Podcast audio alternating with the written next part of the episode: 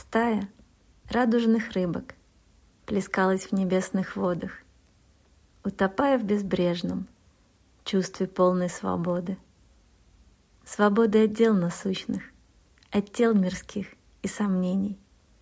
Они наслаждались светом до следующих воплощений.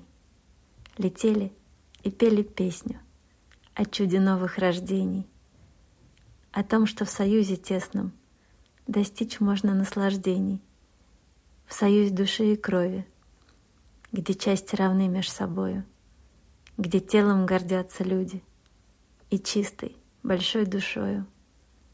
Так плыли они по небу, купаясь в лучах рассвета, и плавниками цеплялись за ветки дерева света. Коснувшись сияющих листьев, они получали рождение и устремлялись волною на новое воплощение. Стая семьей обернулась, но встретятся здесь они вместе, собравшись снова на небе и спев свои новые песни.